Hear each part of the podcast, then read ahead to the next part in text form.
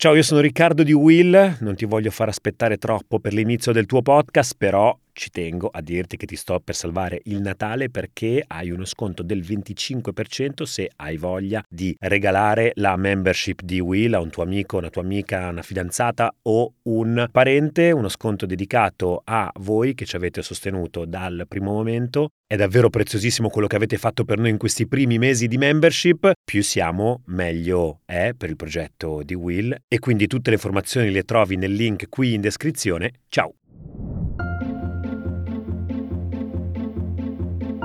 Il 13 e 14 dicembre 2023 sarà realizzata la prima simulazione di voto online per consultazioni elettorali. Questo è lo spot del governo per un evento che si è tenuto negli ultimi due giorni. È stata realizzata la più grande sperimentazione di voto online mai fatta in Italia e noi c'eravamo.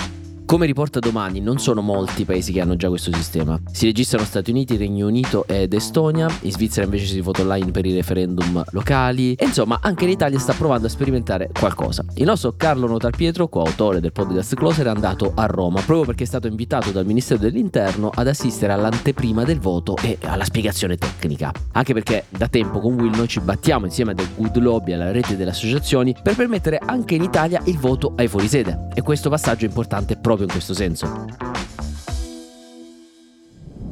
Ciao Fra, oggi sono vestito stranamente elegante perché sono a Roma e vado al Ministero dell'Interno per una cosa molto importante. Ci sarà la più grande sperimentazione mai fatta in Italia di voto online. Eh, la stavamo aspettando da eh, tre anni, pensa che i fondi erano stati stanziati con la legge di bilancio del 2020, nel 2021 poi erano stati specificati i dettagli con un altro decreto del governo Draghi.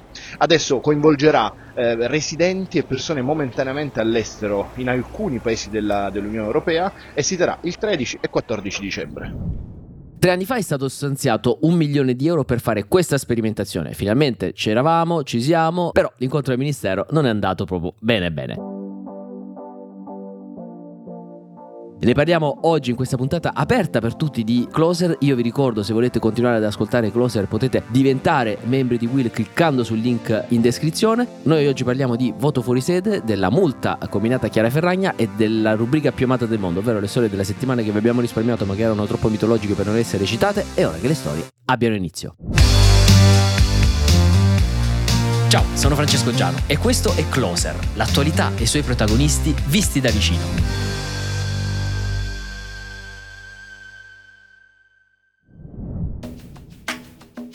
Vediamo come ha funzionato la piattaforma di voto online.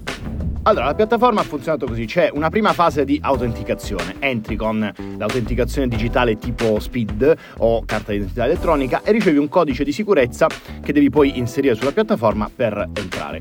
Poi devi esprimere il consenso informato, accettare o rifiutare la scheda e poi entrare nella, diciamo, cabina elettorale elettronica dove puoi veramente votare. Lì selezioni il partito, per ogni partito selezioni poi da un menu a tendina eh, i due candidati con l'alternanza di genere e qui stanno simulando le elezioni politiche per il Parlamento. Si può anche votare scheda bianca. Dopo che hai votato puoi richiedere la ricevuta. Quindi la piattaforma sembra abbastanza semplice, è divisa in due parti, una di autenticazione e una di voto. Sono stati fatti notare però dei problemi. Allora lì durante la riunione abbiamo fatto notare mh, almeno tre punti che non vanno molto bene, cioè non c'è una verifica, non è prevista una verifica visiva della persona che sta facendo accesso al portale, almeno nella fase di autenticazione, non è previsto poi un meccanismo che ti escluda dalle liste elettorali eh, normali, dal circuito cartaceo diciamo se voti online, cosa vuol dire che in pratica potresti, sulla, di base chiaramente chiaramente questa è una simulazione, potresti votare due volte, sia online che al seggio, quindi questa roba già avrebbero dovuto prevederla, ovviamente. E tre, essendo una simulazione, ci aspettavamo un meccanismo di feedback finali per l'utente, sarebbe stato giusto visto che è una simulazione. Non è previsto. Insomma, in questi giorni è stata fatta una sperimentazione sul voto online per chi richiede all'estero, ma non ci sono state fornite informazioni valide per dire che questa sperimentazione possa servire anche per le persone fuori sede in Italia ovvero per capirci, non so, per gli studenti universitari fuori sede. Allora, questa cosa la stanno facendo perché nella legge di bilancio del 2020, cioè ben tre anni fa, è stato stanziato un milione di euro per questa sperimentazione, quindi dovevano spenderli questi soldi. E eh, per il voto fuori sede, niente. A domanda ci hanno risposto in modo vago che i tempi sono lunghi, che si vedrà, che non sappiamo se eh, chiaramente riguarderà il voto online o altre forme di voto, come quello per corrispondenza, per eh, delega e per posta. Nel frattempo al Senato è ferma da mesi una legge in attesa di approvazione definitiva con cui il Parlamento delega il governo a fare il voto fuori sede, cioè il Ministero dell'Interno in sostanza, che però è lo stesso che ci risponde in modo vago e che nel frattempo sperimenta il voto online all'estero dove si può già votare. C'è un po' di confusione oppure non si vuole fare il voto fuori sede? Ecco, il paradosso è questo. Da una parte c'è una sperimentazione di voto online, fatta con tre anni di ritardo, in modo non proprio ottimale e per i residenti all'estero. Dall'altra parte ci sono 5 milioni di persone fuori sede in Italia che non si vedono garantito il diritto di voto. Sono fuori sede per motivi di studio, lavoro, salute. Per votare, come ben sapete, devono prendere un mezzo, treno, aereo, fare centinaia di chilometri e spendere molti soldi, che può essere un disincentivo in un paese in cui l'astensionismo sta sempre più crescendo. E quindi il senso è, cavoli, stiamo sperimentando sul voto online, ma non stiamo trovando un metodo anche tradizionale per far votare fuori sede? Questa cosa fa più arrabbiare anche se vediamo cosa accade in Europa. Siamo infatti l'unico paese che non consente il voto alle persone fuori sede, eccetto Malta e Cipro, che però sono degli stati molto piccoli e non ne hanno tecnicamente tutto questo bisogno. In Europa invece si vota ovunque e con diverse modalità, per delega, per posta o con voto anticipato in un seggio speciale. Noi invece stiamo sperimentando il voto online che viene usato davvero poco al momento. Pensate che in Norvegia lo hanno abbandonato dopo 10 anni di sperimentazione perché non offriva garanzie sufficienti in termini di libertà e segretezza. Per quanto sia vecchio, il voto fisico è ancora oggi l'unico metodo sicuro per tenere, come dire, la catena di controllo del processo. Perché tu hai quel foglio di carta, lo segni, quel foglio di carta rimane sempre custodito nelle mani degli addetti, insomma, al voto dello Stato e c'è la sicurezza che esattamente come tu l'hai scritto lo ritroveranno al momento di vedere le urne. Mentre nel voto elettronico, diciamo, non c'è questa sicurezza. In più c'è un altro tema, in Parlamento c'è una legge votata alla Camera e ferma al Senato in attesa di essere approvata. È una legge delega del Parlamento al governo proprio sul voto fuori sede. Cioè il Parlamento ha detto al governo, decidi tu nello specifico come realizzare il voto fuori sede in Italia, ma decidilo. Quindi siamo fermi sul voto fuori sede dove c'è un reale bisogno e invece facciamo una sperimentazione sul voto online all'estero dove si può già votare. Viene spontaneo chiedersi, ma la politica prende le decisioni sulla base dei dati oppure no? A volte chi governa di qualsiasi schieramento fa questa cosa molto particolare, fa finta di occuparsi di qualcosa per non occuparsene. Speriamo che non sia questo il caso, nonostante tutti i dubbi del nostro Carlo, anche perché nel caso a perdere la democrazia, che siamo tutte e tutti noi, politica compresa. Oggi proviamo il Pandoro di Chiara Ferragni. Questa è una ragazza molto felice di aver trovato e di star facendo l'unboxing del Pandoro Balocco per Chiara Ferragni. È un Pandoro che era stato prodotto tra novembre e dicembre 2022, grande operazione della Balocco e di Chiara Ferragni, se ne era parlato molto in rete. Benissimo, c'è stata un'inchiesta, stamattina flash sui giornali, sanzione di oltre un milione di euro alle società riconducibili a Chiara Ferragni e di 400.000 euro al Balocco per pratica commerciale scorretta la colpa, secondo l'antitrust, hanno fatto credere insomma che acquistando il Pandoro griffato Ferragni avrebbero contribuito a fare beneficenza a un ospedale di Torino quando in realtà i loro soldi non andavano all'ospedale ma una donazione di 50.000 euro era già stata fatta dalla Balocco molti mesi prima mentre le società della Chiara Ferragni hanno incassato dall'iniziativa oltre un milione di euro. Proviamo a fare ordine. Si avvicina l'inverno 2022. Chiara Ferragni annuncia un'iniziativa con la Balocco con questo testo. Lei dice: Questo Natale io e Balocco abbiamo pensato a un progetto benefico a favore dell'ospedale Regina Margherita di Torino. Abbiamo creato un Pandoro Limited Edition e sosteniamo insieme un progetto di ricerca per nuove cure terapeutiche per i bambini affetti da osteosarcoma e sarcoma di Ewing. Sono davvero fiera di questa iniziativa e di rendere il nostro Natale un po' più rosa e dolce con questo Pandoro speciale. Il Pandoro speciale aveva tutta una serie di griff Chiara Ferragni, anziché i classici 3 euro del Pandoro Balocco costava 9 euro e quindi un consumatore era portato a pensare ok lo pago di più però sto facendo della beneficenza. Per questo le vendite della Balocco si alzano E cosa succede? Esposto del Codagons. Ragazzi, voi sapete che il Codagons è un po' il tormentone classico, il titolo esposto del Codagons. Se dovessimo contarli, sono credo migliaia negli ultimi dieci anni gli esposti del Codagons.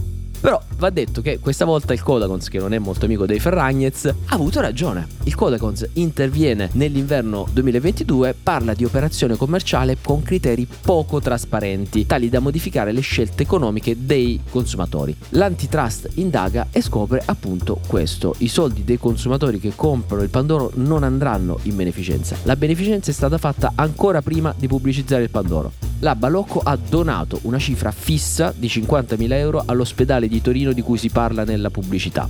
Quindi che i Pandori venduti siano uno o siano un milione, la cifra in beneficenza all'ospedale di Torino non cambia. Far credere nel comunicato stampa, scrive l'antitrust, che acquistando il Pandoro Pink Christmas al prezzo di 9 euro anziché di 3 euro i consumatori avrebbero contribuito alla donazione, ecco, quella è una pratica scorretta. Tra l'altro, dice l'antitrust, sul Pandoro erano attaccati dei bigliettini, un cartiglio, in cui c'erano appunto informazioni idonee ad avvalorare la circostanza non vera che l'acquisto del prodotto avrebbe contribuito alla donazione pubblicizzata.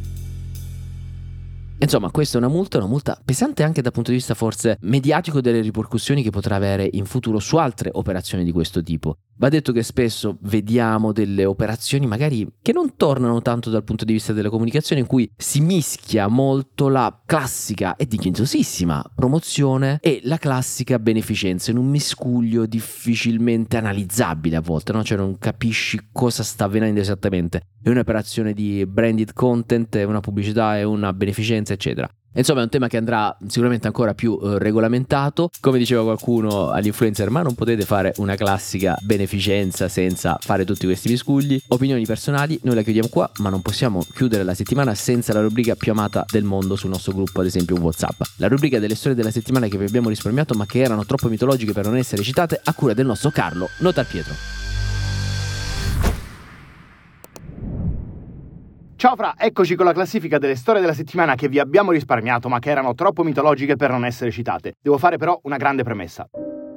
Lo annuncio con la voce rotta dall'emozione, con le gambe che tremano per lo shock. Vincenzo De Luca questa settimana esce dalla classifica. E ora che mi sono tolto di mezzo questo difficile annuncio, passiamo alla classifica. 7. In settima posizione si piazza il ministro dell'Ambiente e della Sicurezza Energetica Gilberto Pichetto Fratin, accusato da più parti di non aver preso parte attivamente a COP28 per via della sua poca dimestichezza con la lingua inglese. Ha dovuto anche risolvere un grande problema di riscaldamento, ma non quello globale che avete capito, quello del suo ministero. Caloriferi rotti e gelo al Ministero dell'Ambiente, dove hanno dovuto far stare a casa alcuni funzionari, eccetto quelli che eh, hanno avuto la fortuna di ricevere stufette e scaldini per scampare al gelo.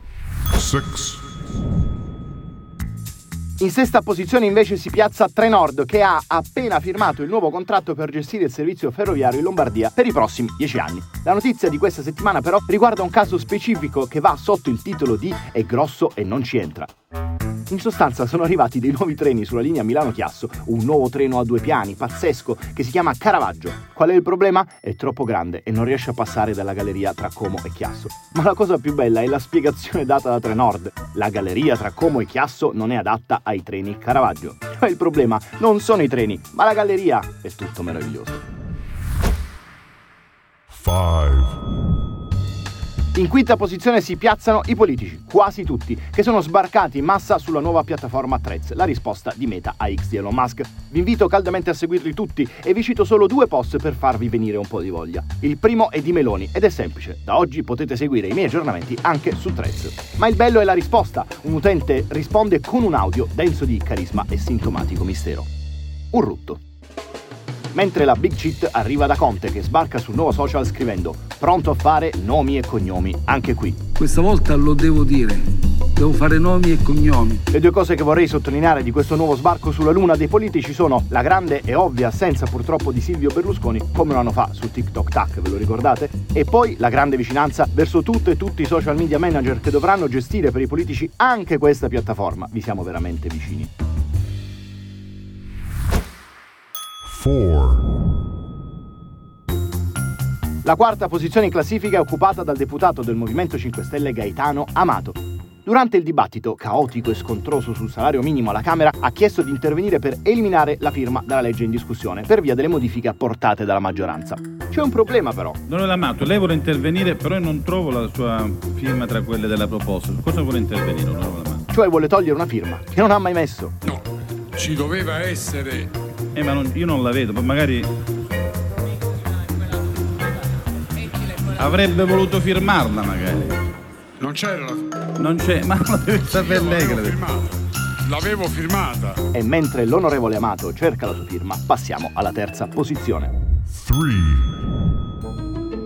Dove restiamo sempre nel mitico dibattito sul salario minimo, durante il quale è successo veramente di tutto. Una deputata dell'opposizione a un certo punto ha accusato la maggioranza di sputare in faccia ai lavoratori. E quindi la terza posizione se la merita il deputato di Fratelli d'Italia Walter Rizzetto, che per rispondere a questa accusa prende spunto dai mitici litigi delle scuole elementari. Ve li ricordate? Specchio riflesso, non mi hai fatto niente, faccia di serpente e robe simili. Allora se noi sputiamo Deve in faccia e non concludere, lo facciamo, deputato Rizzetto. Devo dire, devo dire che voi siete i lama della politica italiana. Consiglio al deputato la prossima volta di prendere anche spunto dalla storia della musica e della televisione italiana. Quando una persona è niente, l'offesa è zero. In seconda posizione si classifica invece il Natale. In che senso direte voi? Perché è stata la causa scatenante dello scontro politico di questi giorni, come del resto accade da diversi anni. Ve la ricordate Giorgia Meloni sui presepi? Io sono Giorgia. Sono una madre, sono una donna, sono italiana, sono cristiana, sono presepista. Questa volta invece la polemica è causata non da un presepe ma da un albero di Natale. A dare il via alle polemiche è stato il deputato Rampelli che ha denunciato un albero di Natale fatto a Roma perché sulla sua punta è presente una stella rossa. Pubblica la foto su Instagram e scrive Manco a Mosca ai tempi dell'Unione Sovietica. Seguono ovviamente a ruota la polemica sull'albero di Natale con la stella arcobaleno a Verona e la scritta Xmas a Gavado in provincia di Brescia che per alcuni è un riferimento chiarissimo alla decima Mass. Il sindaco è costretto a chiarire. Volevamo buon Natale, ma non c'era. Che devo aggiungere? Sempre lì ritorno. L'Italia è il paese che amo.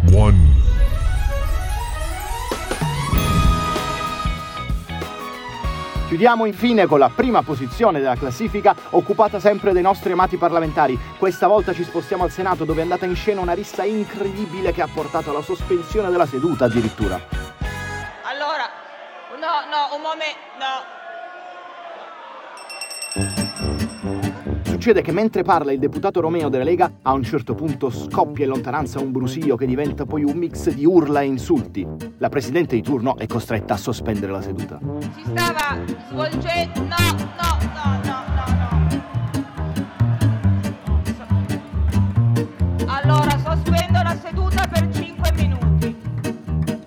Niente, non si capisce cosa sta succedendo e poi, svelato l'arcano, dai banchi dell'opposizione si sono alzati cori al grido di condoni, condoni.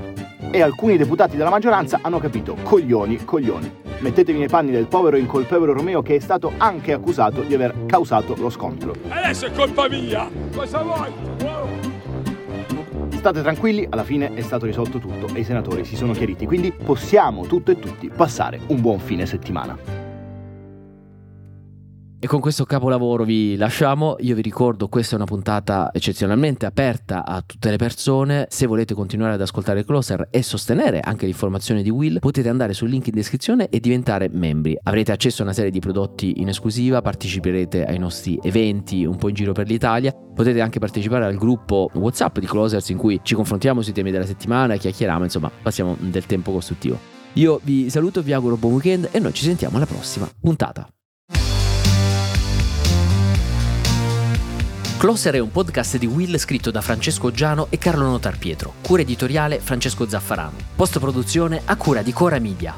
Supervisione suono e musica Luca Micheli. Post produzione e montaggio Emanuele Moscatelli. Coordinamento di post produzione Matteo Scelza.